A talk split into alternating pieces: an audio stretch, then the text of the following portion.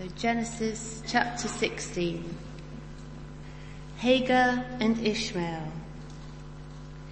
Now Sarai, Abram's wife, had borne him no children, but she had an Egyptian slave named Hagar.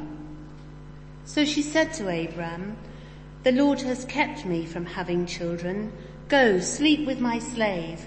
Perhaps I can build a family through her. Abram agreed to what Sarai said. So after Abram had been living in Canaan for ten years, Sarai his wife took her Egyptian slave Hagar and gave her to, his, to her husband to be his wife. He slept with Hagar and she conceived. When she knew she was pregnant, she began to despise her mistress. Then Sarai said to Abram, you are responsible for the wrong I am suffering. I put my slave in your arms, and now that she knows she is pregnant, she despises me. May the Lord judge between you and me. Your slave is in your hands, Abram said. Do with her whatever you think best. Then Sarai ill-treated Hagar, so she fled from her. The angel of the Lord found Hagar near a spring in the desert. It was the spring that is beside the road to Shur. And he said, Hagar, slave of Sarai, where have you come from and where are you going? I'm running away from my mistress, Sarai, she answered. Then the angel of the Lord told her, go back to your mistress and submit to her. The angel added, I will increase your descendants so much that they will be too numerous to count. The angel of the Lord also said to her, you are now pregnant and you will give birth to a son you shall name him Ishmael, for the Lord has heard of your misery. He will be a wild donkey of a man. His hand will be against everyone and everyone's hand against him. And he will live in hostility towards all his brothers. She gave this name to the Lord who spoke to her. You are the God who sees me. For she said, I have now seen the one who sees me. That is why the well was called Beer Lahai Roi. It is still there between Kadesh and Bered. So Hagar bore Abram a son, and Abram gave the name Ishmael to the son she had born. Abram was 86 years old when Hagar bore him Ishmael.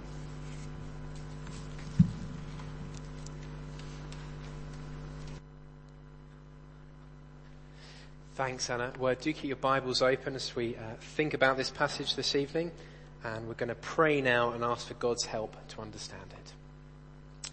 Heavenly Father, thank you so much for the gift of your word. Would you please speak to each one of us tonight through it by the power of your Holy Spirit? And we ask this for Jesus' sake. Amen.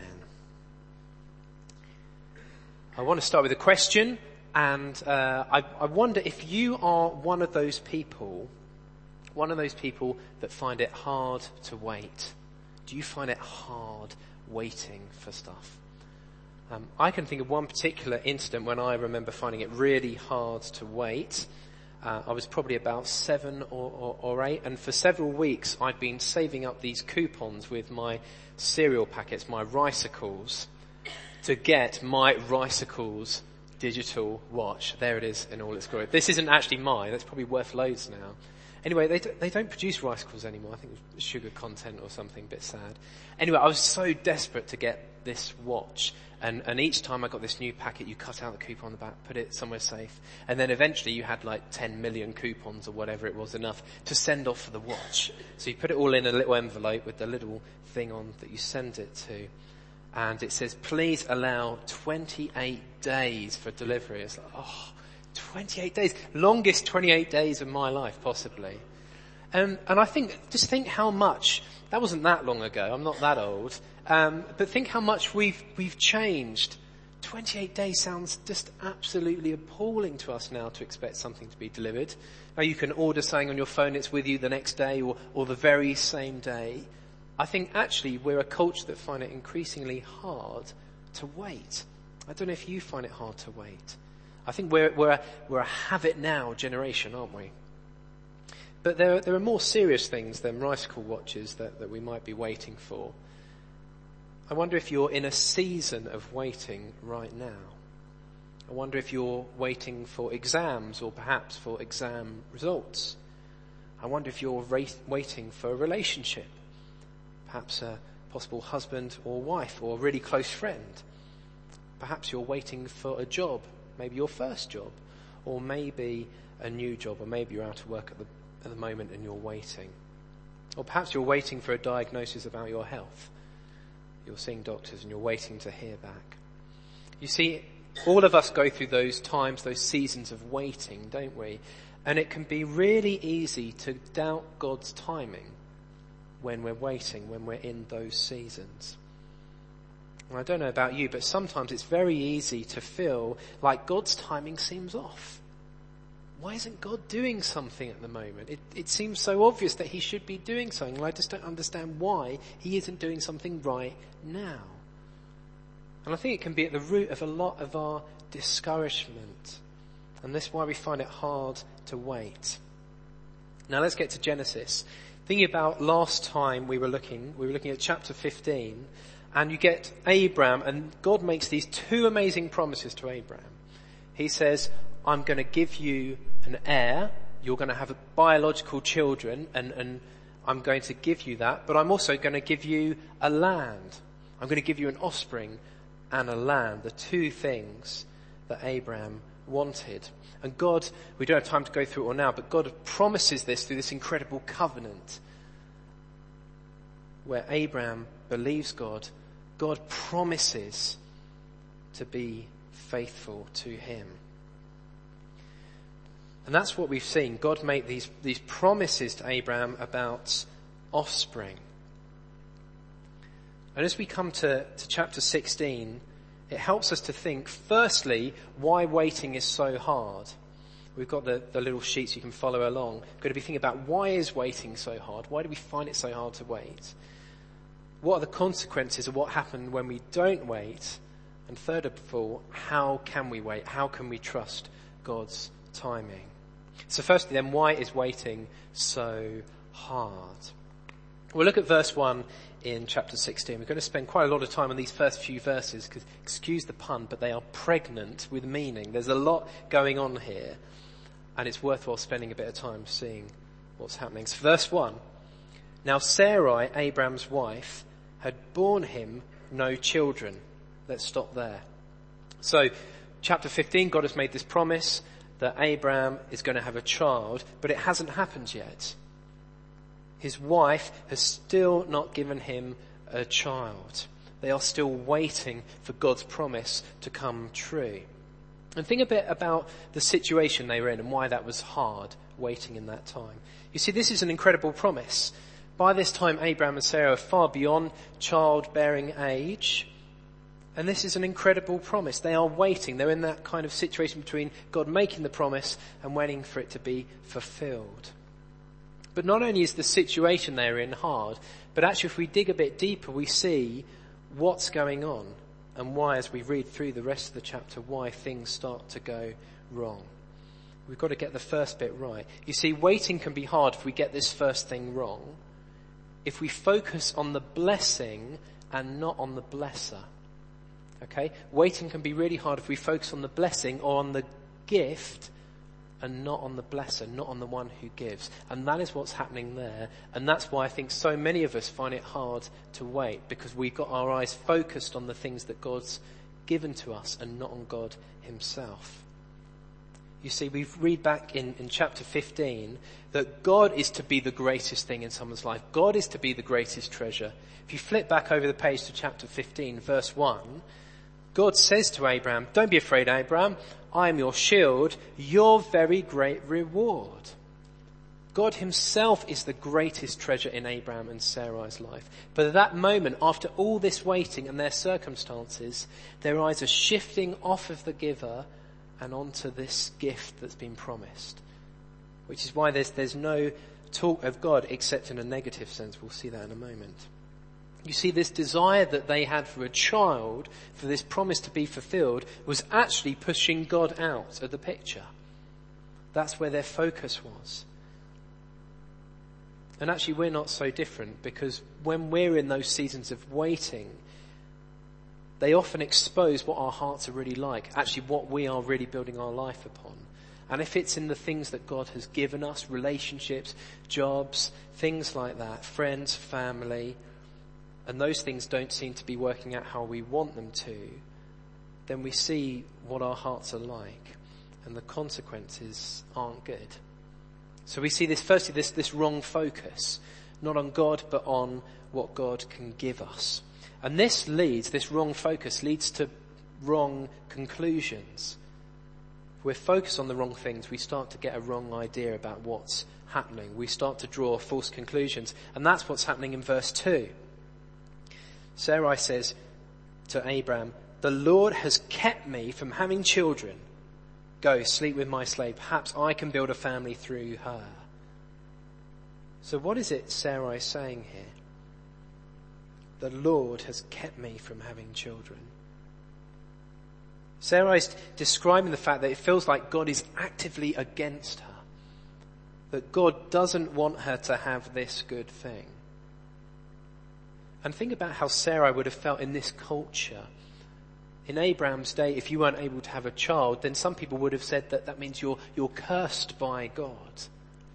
You actually read the rest of the Bible and see that quite the opposite is true. God has a lot of positive stuff to say about those who are childless. But that's for another time. But we see in this that Sarah is pointing the finger at God and blaming him for the fact that she doesn't have a child.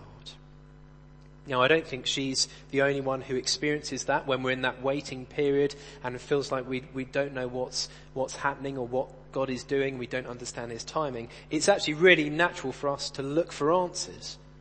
Why are these things happening? What, what is God doing? I don't understand.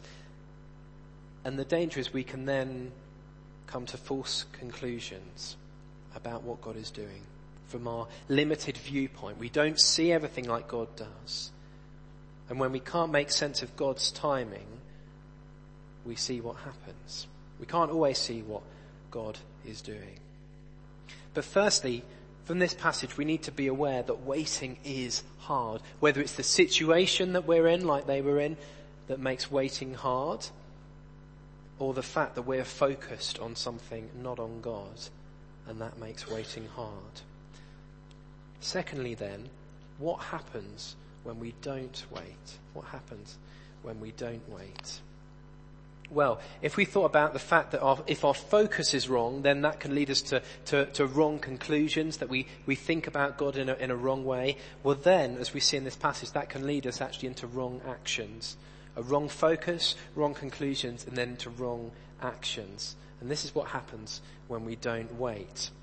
Look at the second bit of verse 2. Sarai says to Abraham, the Lord has kept me from having children.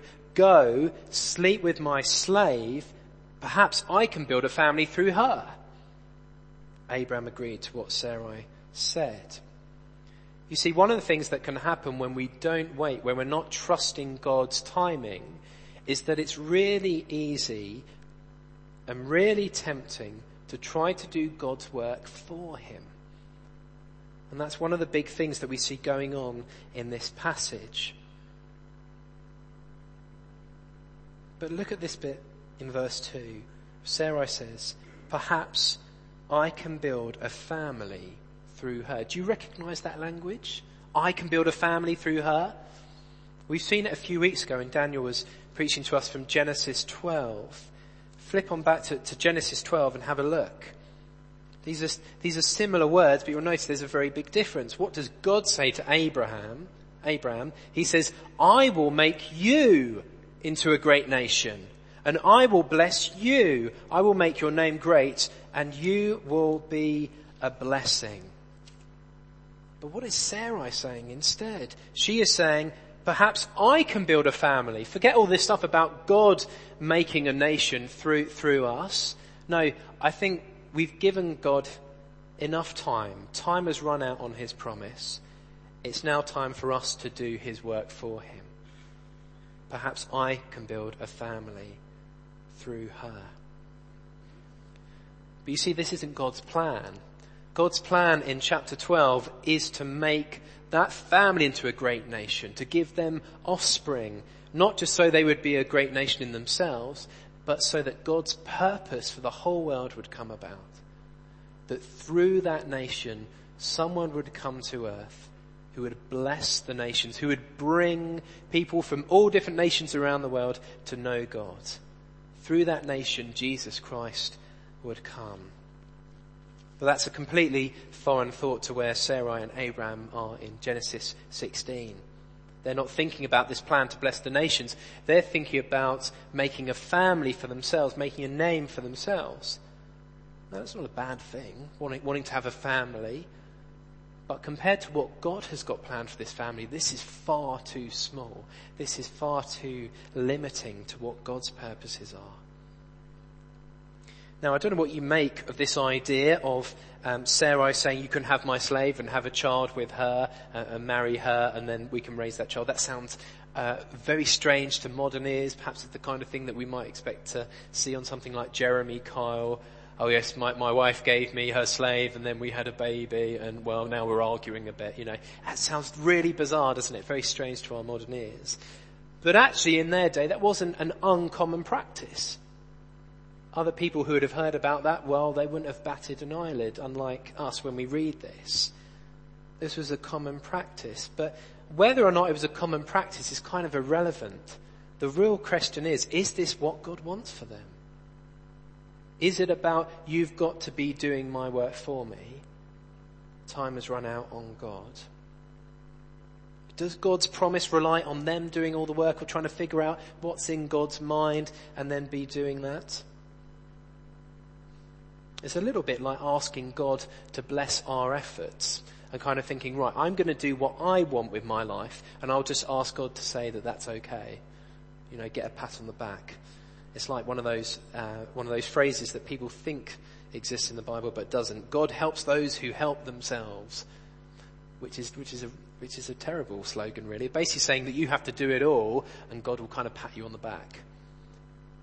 Is that a correct picture of God though? Of course not. You see, when we are waiting for stuff, when we are waiting for things to happen in our life, and when we are not willing to wait, we're tempted to try and do God's work for Him, asking God to bless our efforts. And this actually comes down to trying to make a name for ourselves as opposed to seeing God's name getting all the glory. This is about what we can achieve ourselves, not about what God is doing.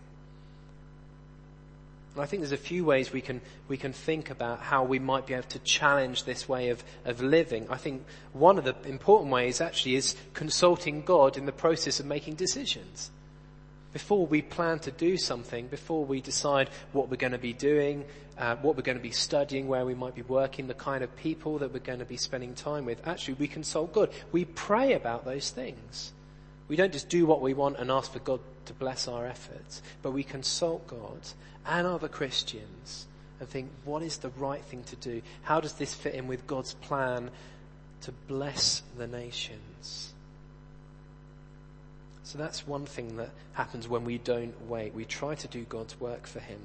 But secondly and catastrophically, we see that relationships really suffer when we don't wait for God, relationships suffer.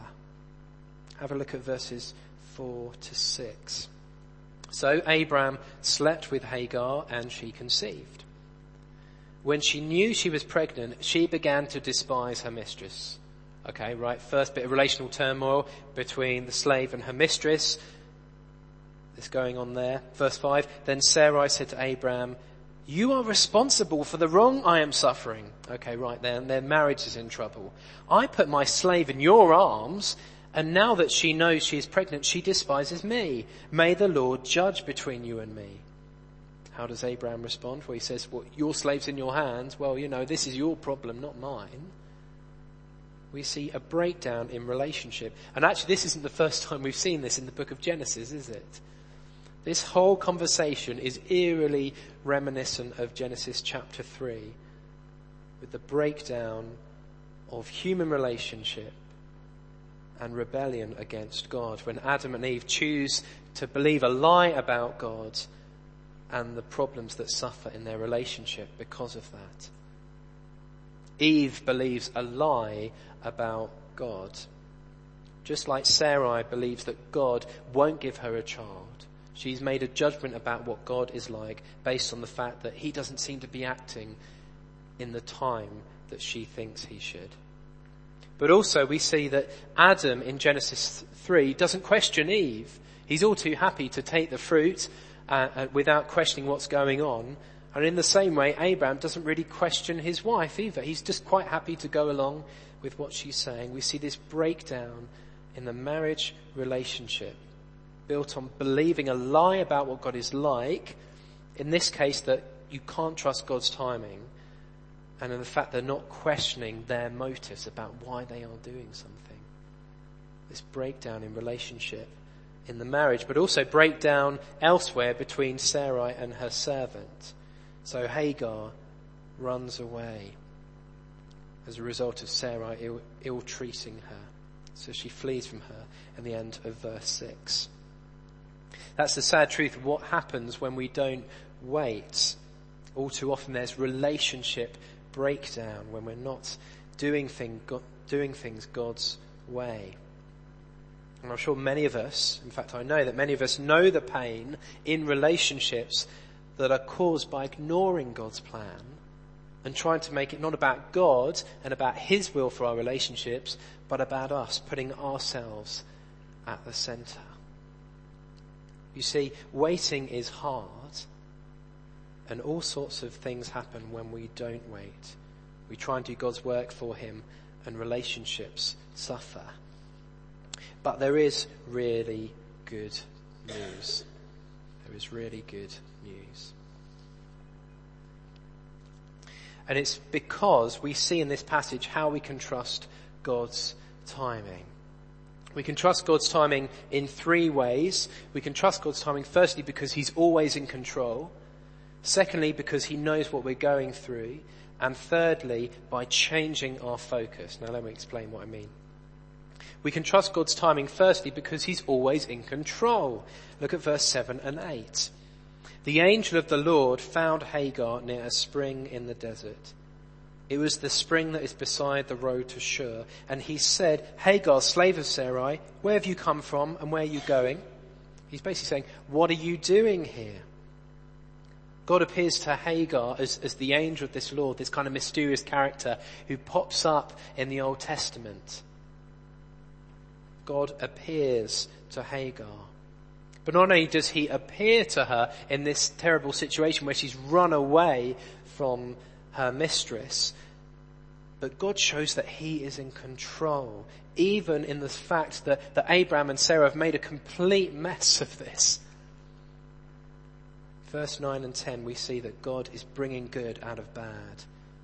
Look at this. Then the angel of the Lord told her, go back to your mistress, turn around, go back to where you came from and submit to her. Now, How is she going to do that? The angel added, I will increase your descendants so much that they will be too numerous to count. Do you see what God is doing here? He is bringing out blessing from human mess, from all the messed up relationship that we are seeing in the first part of chapter 16. God is bringing good out of it. You see, God is the God of turnarounds. We see that. Paul picks this up in Romans chapter 8. Famous verse. He says this in verse 28. He says, We know that in all things God works for the good of those who love him, who have been called according to his purpose. God is the God of turnarounds and he is always in control. He isn't going to let the disobedience or the mess in human relationships change what his plan is for humanity for through Abraham's line to bring blessing to the world. God is always in control. That's the first reason why we can trust His timing. Second reason why we can trust God's timing is that He actually knows what we are going through when we are in those seasons of waiting. Firstly, we see then that God hears us when we are in those times. Verse 11, the angel of the Lord also said to her, you are now pregnant and you will give birth to a son. You shall name him Ishmael, for the Lord has heard of your misery. God hears her misery. And as we see there, Ishmael, the name, means God hears. God isn't deaf to what is going on when we are in those waiting seasons, when we are finding it hard to trust God's timing. He hears us. And not only does he hear us, but he sees us too. Verse 13. She gave this name to the Lord who spoke to her. You are the God who sees me. Now think a bit about who Hagar was. She wasn't one of the people who had been promised anything. She was a slave in Abraham and Sarai's home. But God hears her and God sees her. This Egyptian slave, this seeming, this nobody. God hears and sees her in what she is going through. We can trust God because He is always in control and we can trust God because He knows what we are going through. He's not blind to it. He's not deaf to it. He hears and sees. And the last thing, the big thing, if we really want to see change, if we really want to be people who can wait, who can trust God's timing, then the big thing we need to do is change our focus. Look what happens in verse 13. She gave this name to the Lord who spoke to her. You are the God who sees me. For she said, I have now seen the one who sees me. This is incredible. Actually, nowhere else in the New Test, uh, the Old Testament do we see someone naming God, let alone an Egyptian slave. But if we want to trust God's timing, we need to change our focus.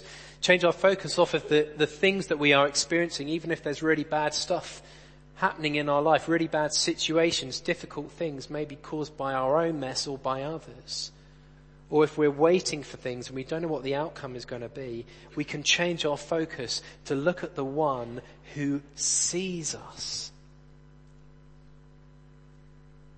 We take our eyes off the blessings, those things, and the situation that we are in and fix our eyes on the one who sees us. And this is how Hagar was able to go back. In verse 9 it says, um, go back to your mistress and submit to her. What, what, well, she's just run away. How's she's going to do that? It's because she's taken her eyes off of that really bad situation where she's being ill treated, she's being badly treated, and she's fixing her eyes on the one who sees her. That's how she can go back. That's how she can survive in that kind of situation, as bad as it is, by looking to the one who sees her. Because Hagar had seen God, she was able to trust him. She was able to trust his timing. Well, I wonder if you're new here tonight and you're thinking, well, how do we see God? Do, do, we, do we expect to actually physically see him? Well, yes, one day we will see him face to face. That is the promise of the Bible. But actually we have something that Abraham and Sarai and Hagar didn't have we have the full revelation of God in Jesus Christ for us here in our Bibles, each and every one of us. We see in Jesus the fullest expression of what God is like. We see in Jesus God. If you are finding it hard to wait, you've got to change your focus. Like Sarah did, you've got to see the one who sees you. You've got to see what he has done for you. You've got to see the lengths that he went to the cross for you, bleeding for you, rising again for you. You've got to see that. You've got to look at what Jesus has done. You've got to burn it into your, your retinas, into your hearts. See what Jesus has done until everything else, your situation, the things you are waiting for, until all of that seems so much smaller and dimmer and less important because you are looking to Jesus, then you will be able to wait.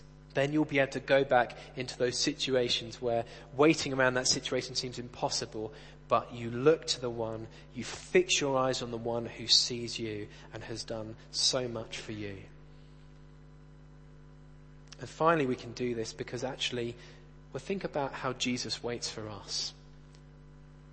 Jesus waits for us so patiently in all the mess we make in life, in, in those times when we, we think that, that he isn't important, or we ignore him, or, or we sin, or whatever it is.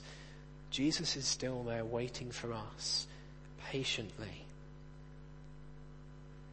And because by faith in Him we are united to Him, we can experience that same kind of patience too. Patience in all kinds of situations, waiting and trusting Him. We have such great reasons to trust God's timing. I'm just going to finish with one that Paul gives us in Romans chapter 5. This is why we can trust God's timing. He is in control and he is doing it all. Romans 5 6. Paul says, You see, at just the right time, when we were still powerless, Christ died for the ungodly. That's how we can trust God's timing. Because while we were still powerless, just at the right time, Christ died for us, for you, for me. Let's pray now and ask God to help us to trust Him and to wait on Him.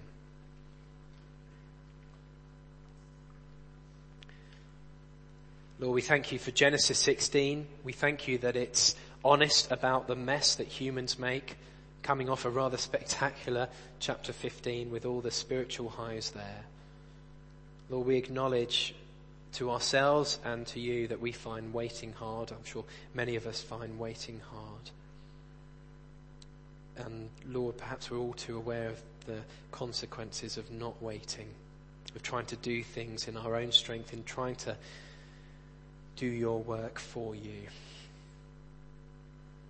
Lord, help us to trust your timing. Help us to fix our eyes on you like Hagar did, to see the one who sees us. Then we can face whatever situation. We can wait. Lord, help us to wait. Strengthen us by your Spirit, we pray. Amen.